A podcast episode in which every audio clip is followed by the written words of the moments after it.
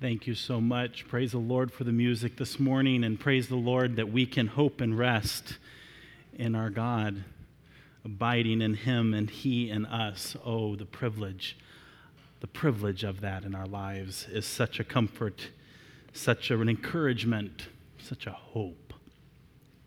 If you would please take your copy of God's Word and turn with me to 1 Peter, the epistle of 1 Peter.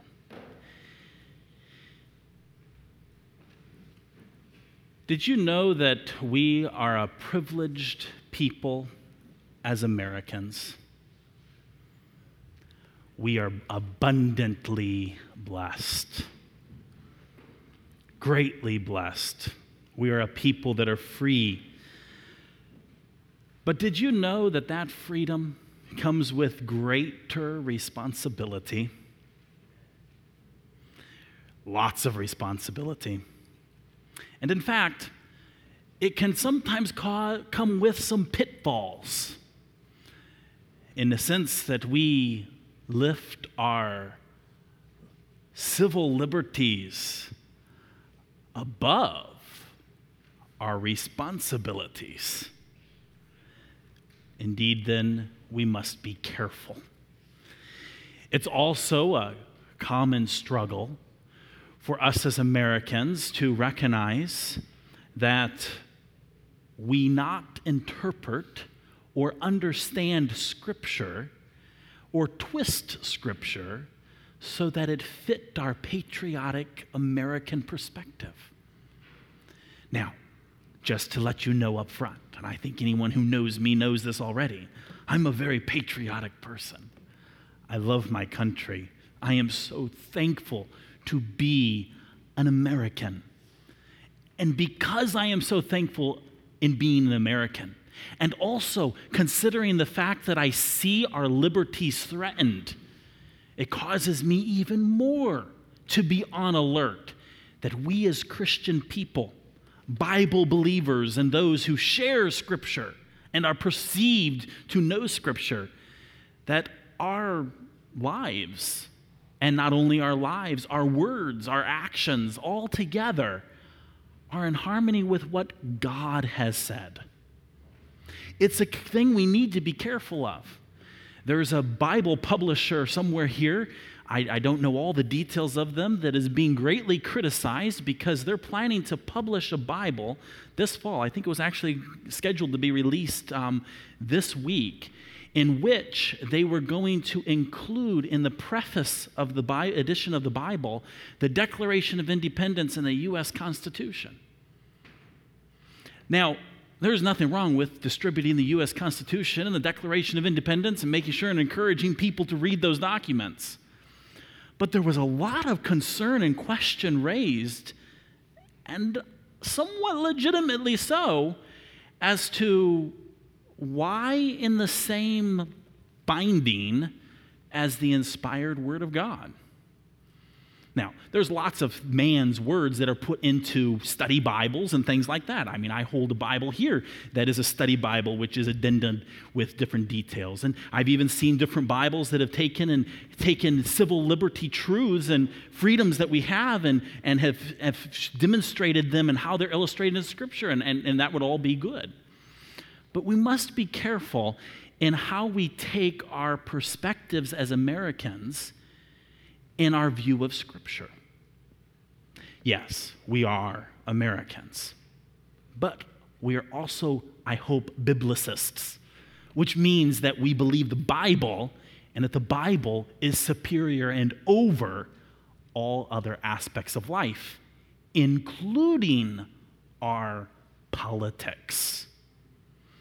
And so, as we turn to 1 Peter, we're going to learn some things about human government. Indeed, the truths here presented in 1 Peter and other places in the scripture are truths whereupon our nation are founded. Our nation is founded upon the truths that we read here in these passages, especially in 1 Peter which is incredible considering the time in which this letter was written. Remember, let me remind you of it. The Holy Spirit inspired the Apostle Peter to write this letter to the churches in Asia Minor. They were introduced for us in the first verse of the, of the book. To, to the strangers scattered throughout Pontus, Galatia, Cappadocia, Asia, and Bithynia. And so this letter is, is written to cities, churches, in cities that are a part of the Roman Empire. And it's intriguing to me that what Paul writes regarding civil government uh, doesn't seem to quite be describing the Roman Empire. In some ways, it does. Because in many situations, no matter how corrupt or tyrannical a government may be, there are certain aspects of it that have profitability, even in the most tyrannical. Don't misunderstand that. I'll clarify that as we go on. But um, there's, there's different pieces of it. And Paul here, or Peter here, is, is addressing this letter to a church, and he's going to deal with civil government, magistrates, authorities. He's even going to cite the emperor, whose name is Nero. And just to give you a little bit of background and perspective of Nero, this is a guy who murdered his own mother to preserve his power, to establish his power. This was a guy who exploited the wealth and power of Rome to his own selfish and, in some ways, I'm going to be derogatory, piggish of lusts. He was consumed with himself. In fact, as we learned in the introduction, as we introduced this book several weeks ago, this was the same Nero who officially, legally declared Christianity to be illegal. If not the year this letter was written, within a few months or no more than two years after this letter was written. This is the, the emperor who found it, I don't know what, to take Christian people, put them on stakes, cover them in tar, and light them on fire as lampposts in Rome. A disgusting man. And so this is the emperor now, Rome as a whole, as an emperor, as, as an empire, had, a, had an incredible structure, actually. There were some things about the Roman Empire that were actually quite good in how their structures and civil authority and civil government was set up. Nonetheless, they did oppress peoples all around the world. But it's also intriguing to look at the people this letter was written to. This letter was written to believers, including Gentiles, as in not non Jews, and also Jews. For Jews at this time had been scattered throughout the world and were found within these cities in Asia Minor. Now, Jews for a very long time at this point had had an issue with Rome. Out of all of the peoples and ethnicities that Rome had conquered in their conquest, um, many historians cite that the Jews were the greatest thorn in the side of the Romans. The Jews were a people who resisted the Roman power from the beginning. And even, even when they had been crushed, they rose up in rebellion. And they got crushed and they rose up in rebellion. And it was constant tension. That wasn't the case in most of the other parts of the empire. But it was a really big deal to Jews because Jews perceived themselves as free men. We are not servants of anyone. We are God's chosen people. And so when all the different kingdoms came and oppressed the Jews, the Jews violently resisted it over and over and over, and actually until finally in AD 70, which is only but five years after this letter is written at the most. Um, in AD 70, when Titus came and and totally obliterated the Jews and their power for, well, really um, no strength until just within the last hundred years. They came in and they crushed Jerusalem and they dismantled Jerusalem and they slaughtered the people and they spread the people across the entire world and they sowed the land with salt. They chopped down every tree from the northern part of Galilee all the way down through Judea and spread the land with salt so you couldn't plant anything. They made the land desolate, AD 70. That's just a little bit of a background to show you how big of a deal to Jewish people it was in dealing with Rome, the world power, the government to whom they were subjected. And this wasn't just a perspective, although it was the strongest in, in the land of Judea and Galilee. Um, it spread and was a mindset of Jews all across the world. Meanwhile, you have Gentiles, non Jews who have been a part of this system, and now they have come to Christ. And throughout scriptures, there are all kinds of references to our freedom, our liberty, us as being free men. For Christ hath made us free. And we're not don't have time to go through it, but it's a vast subject throughout the New Testament dealing with freedom. And it is a spiritual freedom. But in a sense, spiritual freedom leads to civil freedom and even this earthly temporal freedom. And in this freedom, it's confirmed and, and, and was laid out in so many occasions and taught to the people that, that your citizenship is not here on the earth, your, your citizenship is in heaven. Even Peter has presented this truth in, in this very chapter, 1 Peter chapter 2, when he declares to them in verse 9, But ye are a chosen generation, a royal priesthood, an holy nation, a peculiar people. And so the church, recognizing this aspect of we are a holy nation, there was an inclination of some of them to say, then what do we have to do with Rome? What do we have to do with any civil government? For our citizenship is in heaven. Why should we bother with them?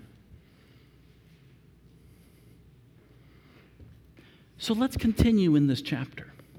Now, understanding a little of the history of the people at play in this, let's look now here at 1 Peter chapter 2, and, and I hate jumping in, but for sake of time today, I want to start in chapter 2 and verse 9 and continue on down through the rest of chapter 2. And then we'll bounce through and touch on a few themes in the rest of the book. So follow with me, 1 Peter chapter 2, verse 9. But ye are a chosen generation, a royal priesthood, an holy nation a peculiar people, that ye should show forth the praises of him who hath called you out of darkness into his wonderful or into his marvelous light, which in time past were not a people, but are now the people of God, which had not obtained mercy, but now have obtained mercy. Dearly beloved, I beseech you as strangers and pilgrims.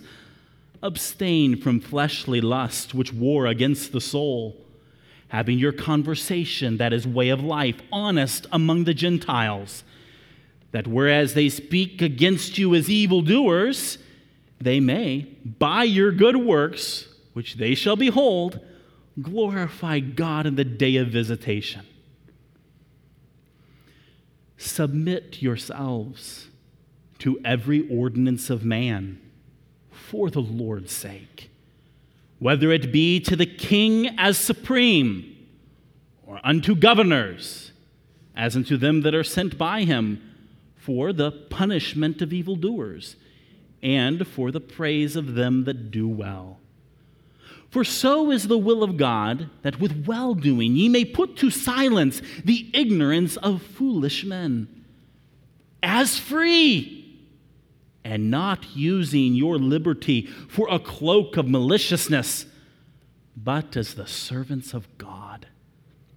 Honor all men. Love the brotherhood. Fear God. Honor the king.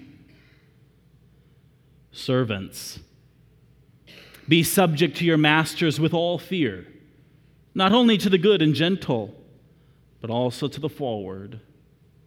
For this is thankworthy. If a man for conscience toward God endure grief, suffering wrongfully. For what glory is it if, when ye be buffeted for your faults, ye shall take it patiently? But if, when ye do well and suffer for it, ye take it patiently, this is acceptable with God. For even hereunto were ye called, because Christ also suffered for us, leaving us an example that ye should follow his steps, who did no sin, neither was guile found in his mouth, who when he was reviled, reviled not again. When he suffered, he threatened not, but committed himself to him that judgeth righteously. For who his own self bare our sins in his own body on the tree, that we, being dead to sin, should live unto righteousness, by whose stripes ye were healed. For ye were as sheep going astray, but are now returned unto the shepherd and bishop of your soul. Notice the theme here. Well, beginning at the very beginning, we don't have time to review all of chapter 1 and the first part of chapter 2, but just in this transition here in chapter 2, verse 9, he, he, he's introducing who these people are, who you and I are. We're special people. We're a peculiar people. We're a holy nation. You see it all there in verse 9? He addresses us as dearly beloved, as we looked at last week where again he reminds us as in spite of all of this, we're also strangers and pilgrims in this world. But in spite of being strangers and pilgrims, we live a life that's different. He beseeches us to abstain from fleshly lusts.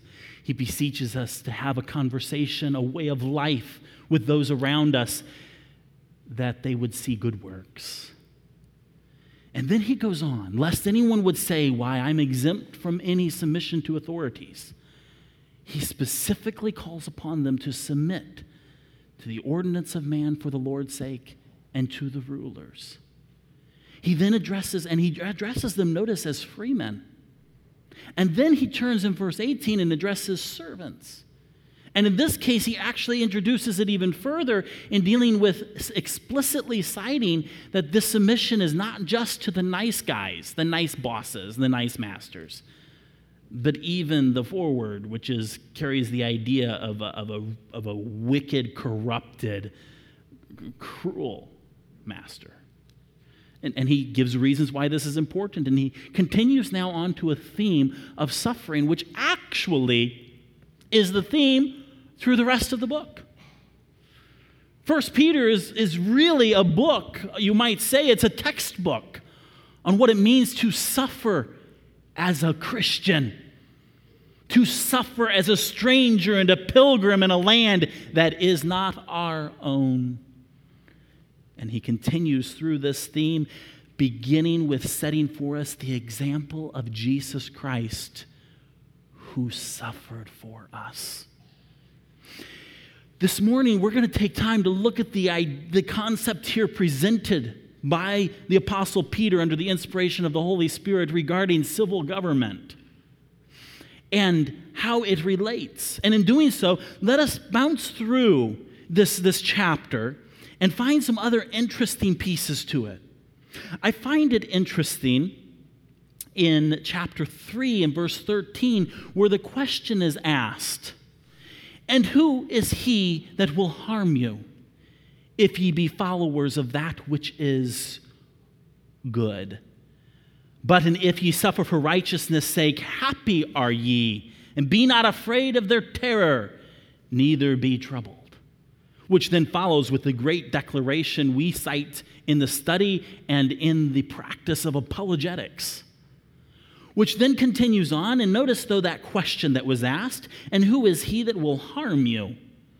Look at the end, verse 22 of chapter 3. It's speaking of Christ here at this point, and it speaks of him who is gone into heaven and is on the right hand of God, angels and authorities and powers being made subject unto him. Oh, is that not a balancing truth on the civil authorities and governments? The king, the emperor, the uh, supreme, his governors, here declared all as being subject unto Christ. Not just, not just the emperor, too, it's even the angels. It, they're all subject to him. That's the reason why the question is asked rhetorically of who will harm you? Why, who will harm you? We read that and we don't think of much in personal experience. Flash before your mind the Christians who are burning in Rome as lampstands. Who will harm them? This applies in that situation. And notice how it concludes and wraps up they're accountable. They're subject to the one who sits on the right hand of God, Jesus Christ. He continues in this theme of suffering over in chapter 4 and verse 12, where he again speaks of them as the dearly beloved, here using the word beloved. He says, Beloved, oh, you can imagine how these people, either fearful of persecution or themselves already experiencing it, he says, Think it not strange concerning the fiery trial which is to try you, as though some strange thing happened unto you. Ironically, in America, if persecution were to come, we would consider it a very strange thing out of the ordinary. In most parts of the world, that's not the case. We struggle identifying with this verse. Sometimes we struggle so much with it that we take it and we apply it to our are difficult, what they jokingly refer to these days as first world problems, as if that's the fiery trials we have to deal with. No, these are literally fiery trials. People being lit up. And look what he says in this here. When he tells them, think it not strange, he says, But rejoice inasmuch as ye are partakers of Christ's suffering that when his glory shall be revealed, ye may be glad also with exceeding joy. If ye be reproached for the name of Christ, happy are ye, for the Spirit of glory and of God resteth upon you. On their part, he is evil spoken of, but on your part, he is glorified. But let none of you suffer as a murderer, or as a thief, or as an evildoer, or as a busybody in other men's business. Yet if any man suffer as a Christian, let him not be ashamed, but let him glorify God on this behalf. And continues on to give the admonition that we begin judgment in the house of God. What is right? What is wrong? Here you can see yet another aspect of this discussion. It's presumed that these believers, as strangers and pilgrims, will suffer fiery trials. But in reckoning back to the submission commanded, it's instructed here don't suffer. Don't suffer as a murderer, an evildoer, or a busybody in other matters, business, or as a thief, or as an evildoer. For you see, if you suffer as one of these, then you are suffering under the very aspect of why God established civil government. Why He has ordained those magistrates, and the king is supreme, and the judges. So let's go back and look more specifically and seeing the big context of it. Let's come back to 1 Peter chapter 2, verses 13 through 17. Submit yourselves to every ordinance of man for the Lord's sake whether it be to the king as supreme, or unto governors, as unto them that are sent by him, to the punishment of evildoers, and for the praise of them that do well.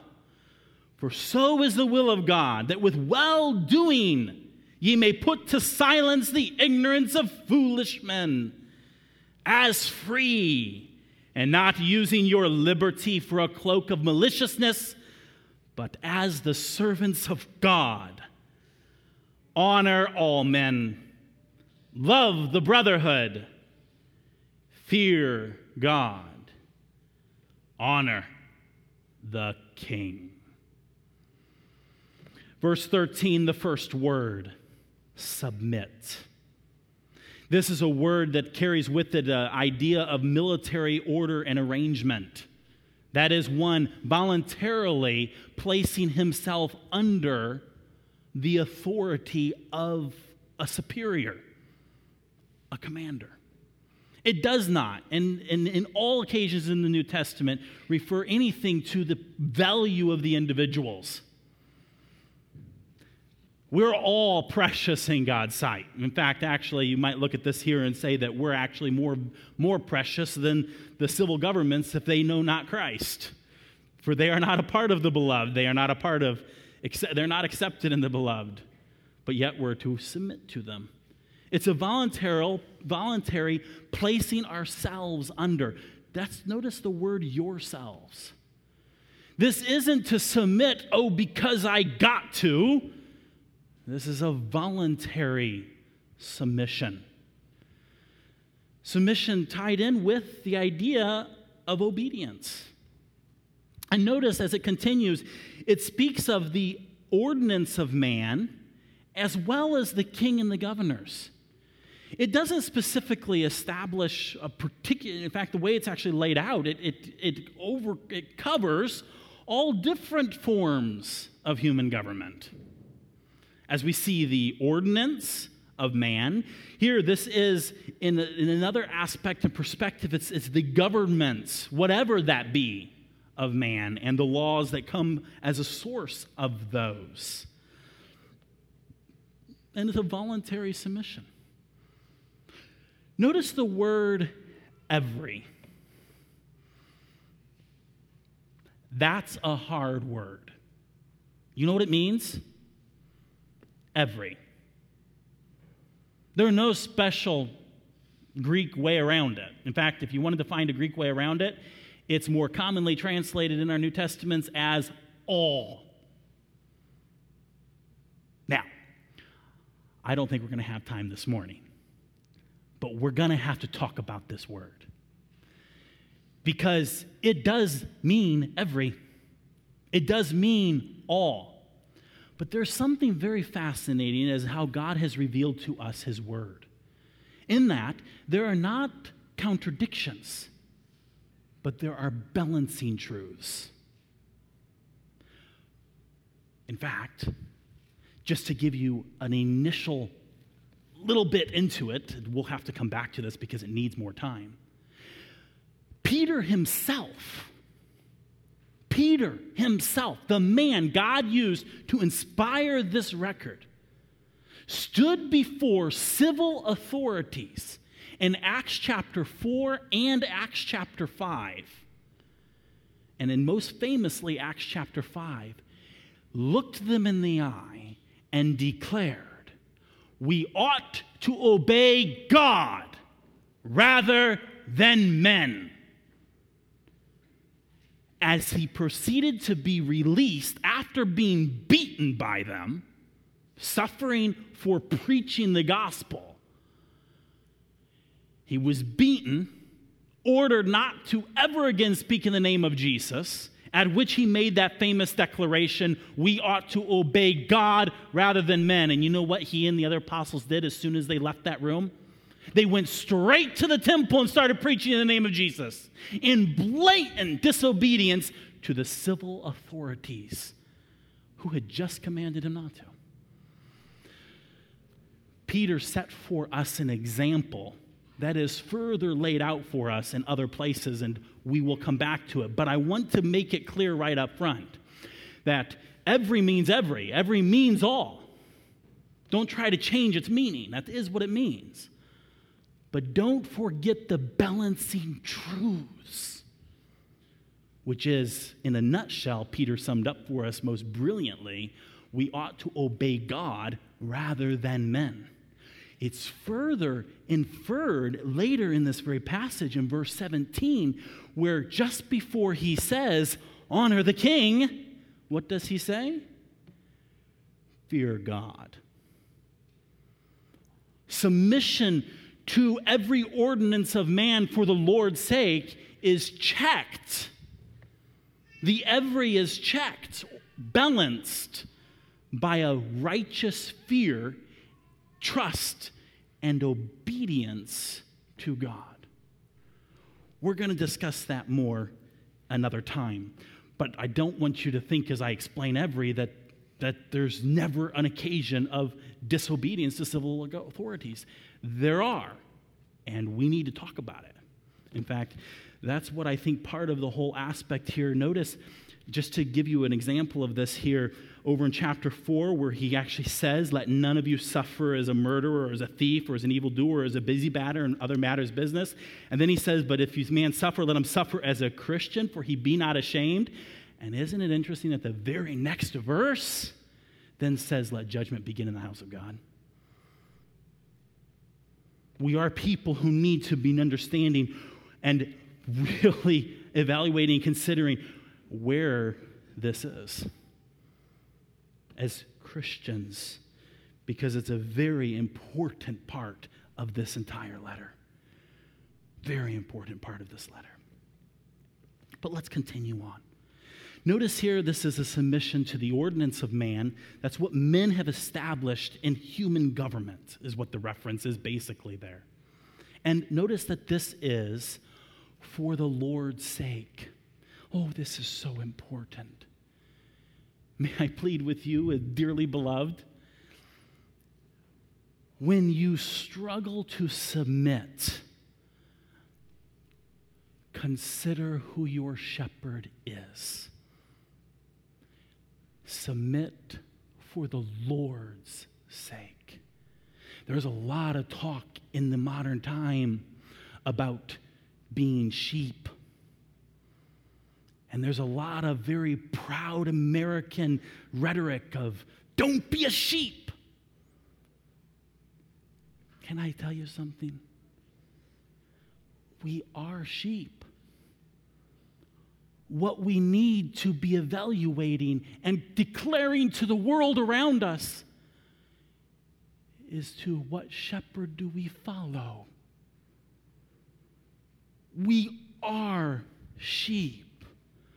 And oftentimes we go astray our own way, or worse, we pick false shepherds. Prophets in the Old Testament talked an awful lot about false shepherds. I think it's good that we admit that we're sheep and we identify our shepherd. Notice as this passage flows through at the end of chapter 2, look what he says in verse 25 For ye were, past tense, as sheep going astray. And it doesn't say who you're going astray after, yourself or some false shepherd. Going astray. But now, but are now returned unto the shepherd, notice the capital there, and bishop of your souls. That's not talking about Peter as the pastor. That's talking about Jesus Christ as the shepherd, the bishop of your souls. Which, by the way, is later referred to in 1 Peter chapter 5 when he actually talks to the elders, the pastors of the churches, telling them that they're ones who will give an account to the chief shepherd. Here is the chief shepherd. So when we submit, when we submit, we're not submitting because we're these blind, ignorant sheep just following in blind submission. No, no, no, no, no, no. We are following in submission as we follow the shepherd and bishop of our souls. And we submit for his sake. Whether it be to the king as supreme, this is the emperor, this is Nero or unto governors, as unto them that are sent by him for the punishment of evildoers. Now, here is a very fascinating part of this because now, not only is the responsibility and the duty of the Christian established here, but also the duty and responsibilities of governments. These are the principles our government were built upon. And sadly, in the cases, we have wandered from these principles. What are the principles? The, these governors, or these laws, or all functions of the government are established and they are sent forth, or they ought to be sent forth by Him, for the punishment of evildoers. Kind of sad going back to the history of Nero, he was punishing good doers and not just for the punishment of evildoers. Legitimate civil government and authority is established to punish evildoers and praise them that do well. Two responsibilities the government established as a civil authority to punish evildoers, established back in Genesis chapter 9 with the Noahic covenant, when God established capital punishment, where he said um, that man is created in the image of God, therefore, if man shed man's blood, by man shall his blood be shed. This principle is established and affirmed by Paul when he rightly said that if I've done aught worthy of death, I refuse not to die when he stood before authorities. That's what civil government's for, is the punishment of evildoers and the praise of them that do well. Government's in trouble when it's out of order, out of line. He goes back to the person, the Christian, for he says, For this is the will of God the will of God is that you submit yourselves to every ordinance of man for the Lord's sake. This is the will of God. And the purpose of it, one of the purposes of it, is that with well doing ye may put to silence the ignorance of foolish men. You see, they had a problem we have, and that is foolish men who are going around looking at these Christians and saying, ah, You're supposed to be Christians, you're supposed to be good people wow, why are you breaking this law? I'm breaking that law. I'm breaking this law. I'm breaking that law. and doing this and doing that and not doing this and doing this. That's the reason of the establishment here. He's saying the will of God is for you to submit, and one of the purposes of it is that you put to silence the ignorance of foolish men because they don't have aught against you. And if they do, it's because you fear God. And they will be able to tell the difference. We just need to be very careful that we know the difference. That we know the difference. He goes on to, to speak to those who are free. He says, as free, and not using your liberty for a cloak of maliciousness, but as the servants of God. Notice how that verse began and notice how it ended. It began with identifying the people who are free. You are free as free. Be the servants of God. And in the middle of it, it says, don't use your liberty, your freedom, as a cover up to do wickedness, to do maliciousness. You're free, but don't use it to do wickedness. Rather, do it and use your freedom to be a servant of which leads right in to his summation of this path, of this section, where he says, Honor all.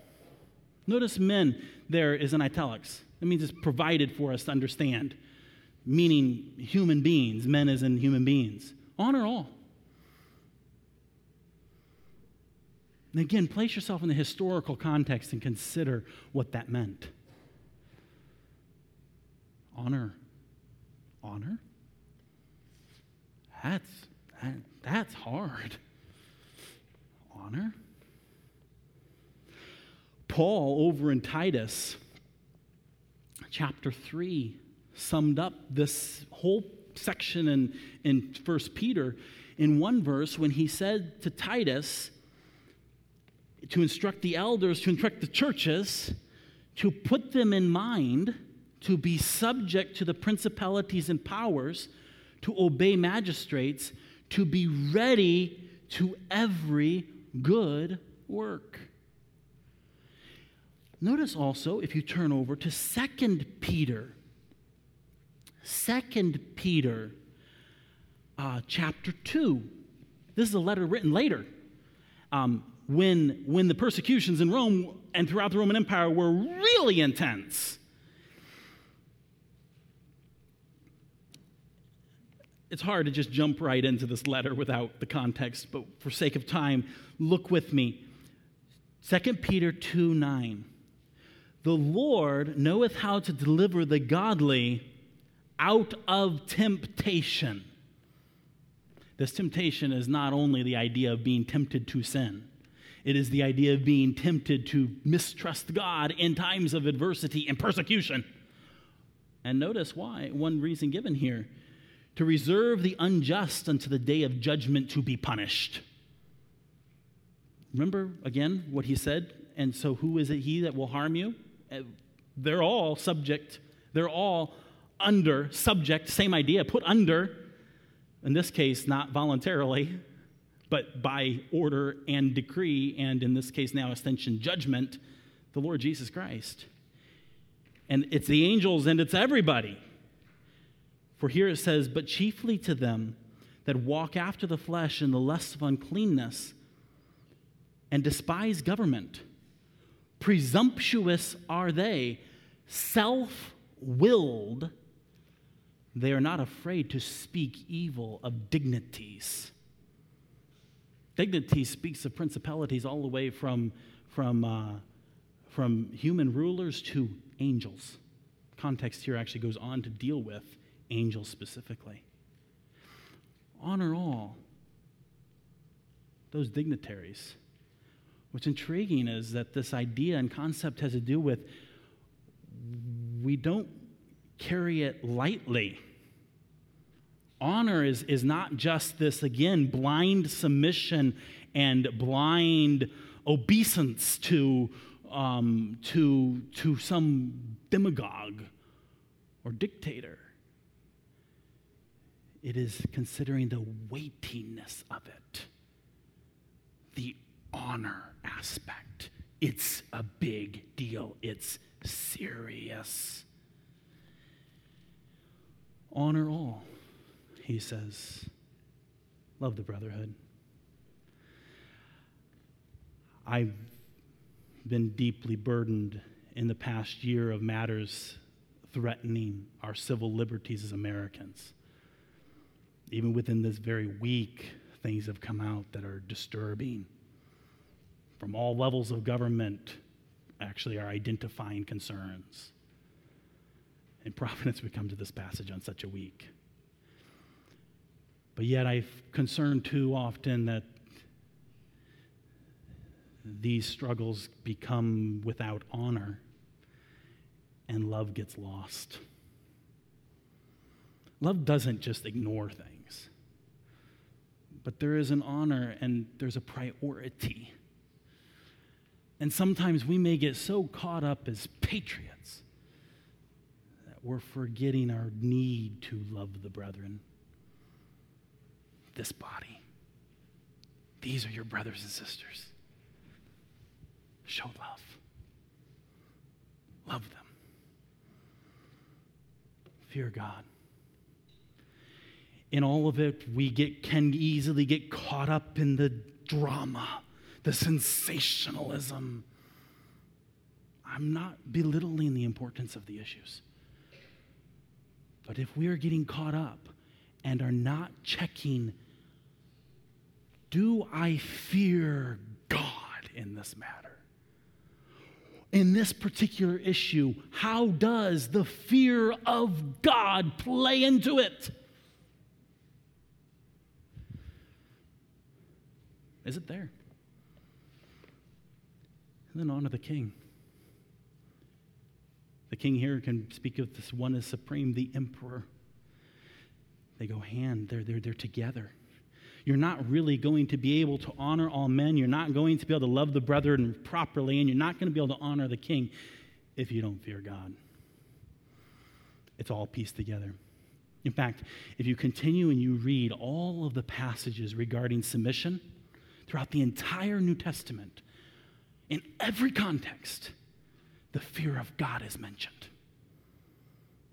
Because if you have submission of any kind, whether it is children to parents, wives to husbands, servants to masters, citizens to governments, if there is not a fear of God as the underlying foundation to it all, you're in trouble. It all has to be tied back to the fear of God.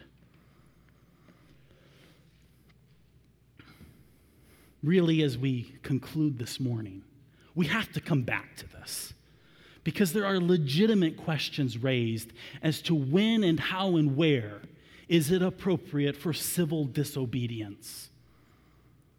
Those times when the fear of God overrides the submission to authority. We need to talk about. So don't, if, if, if, you, if you leave here today thinking I'm way off, off balance, um, don't miss part two because there's a balance to it. Um, sometimes I struggle reading different things because um, actually just this week I and throughout the actually the whole summer I've had an intrigue of reading old old things from the days leading up to the War of Independence and in 1776. You know, reading guys like Thomas Paine, John Adams, Thomas Jefferson, Alexander Hamilton, and I found a new guy this week named Jonathan Mayhew a preacher, a preacher, um, who actually preached a very interesting sermon on this, and you can find this sermon online. He, he, he entitled it, A Discourse Concerning Unlimited Submission and Non Resistance to the Higher Powers. Just as a heads up, it's a great sermon. But I think he's actually too far in one direction, and he needs a little bit of balancing truths that he missed. So I'm trying to do my best at the same thing. So I'm curious because I only get one little sermon that everybody liked because it affirmed their position. And I'm curious to know if he ever preached part two and it just didn't make it down to us. Don't know. But um, I, I, encourage you, don't just leave it at this. It's, there is balancing truths to it. And um, it's interesting to look back. You know, Thomas Paine in his famous, famous pamphlet titled Common Sense. I don't know if you know this, but he actually spends a lot of time using the Bible to prove his point. Unfortunate, his exegesis isn't that great. Um, and it, but it is a very interesting read. And it's interesting to see how in history people grappled with this issue in the time in which they had a legal right of resistance, legal right to declare independence, and yet also had to grapple with these scriptures of submit. And it's fascinating to see how they worked through it. And I think it can help us too to work through it. It's a very important subject, and we do need to come back to it. But in conclusion of today, may I leave you with the simple admonition submit yourselves to every ordinance of man for the Lord's sake. Fear God. May it be balanced with a fear of God. And if your civil authorities, if your magistrates, or you know anyone, note, note very carefully what the God ordained responsibility of governments are. That is, the punishment of evildoers and the praise of them that do well. Submit. I'd like to invite you to, in the coming days and even throughout the day today, to meditate on this topic. Do you have a pen and paper handy? Because I'd like to give you some other references that I'd like you to read as families and individuals. Some of them I've already referred to, such as Titus 3:1. I'd like you to meditate on these passages. Some maybe just verses, Some are more extended passages.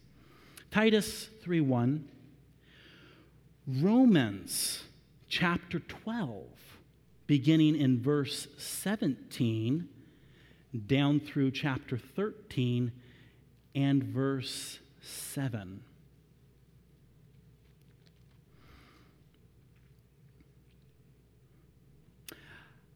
I'd like you to read Acts chapter 23, which speaks of Paul before the Jewish civil government, the Sanhedrin.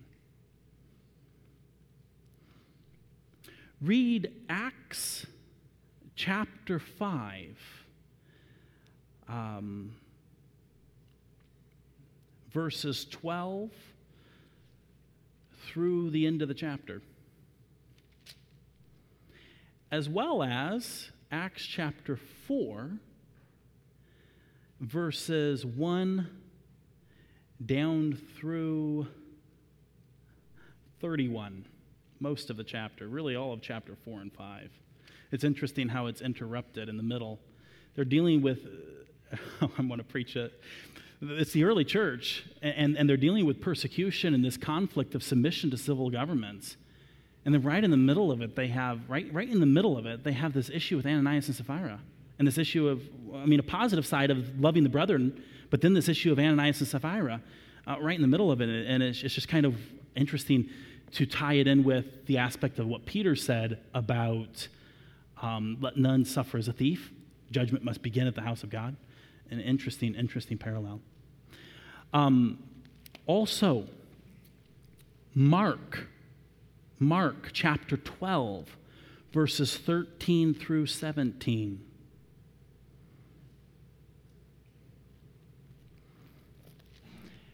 Exodus chapter 1. Really, the whole book of Daniel. I'm giving you a lot, aren't I? Um, particularly the early chapters of Daniel relating to how he interacts with, with his authorities in Babylon as a, as, a, as a captive, as a hostage there in Babylon. Some passages. And um, I'm going to email these out to you as well in case you didn't get them written down. So if you're not getting the weekly emails, please write your email down on a piece of paper and give it to me or send me an email. My email's on the back of the bulletin, and I will make sure you're on that list, and I'll send, I'll send these, these details.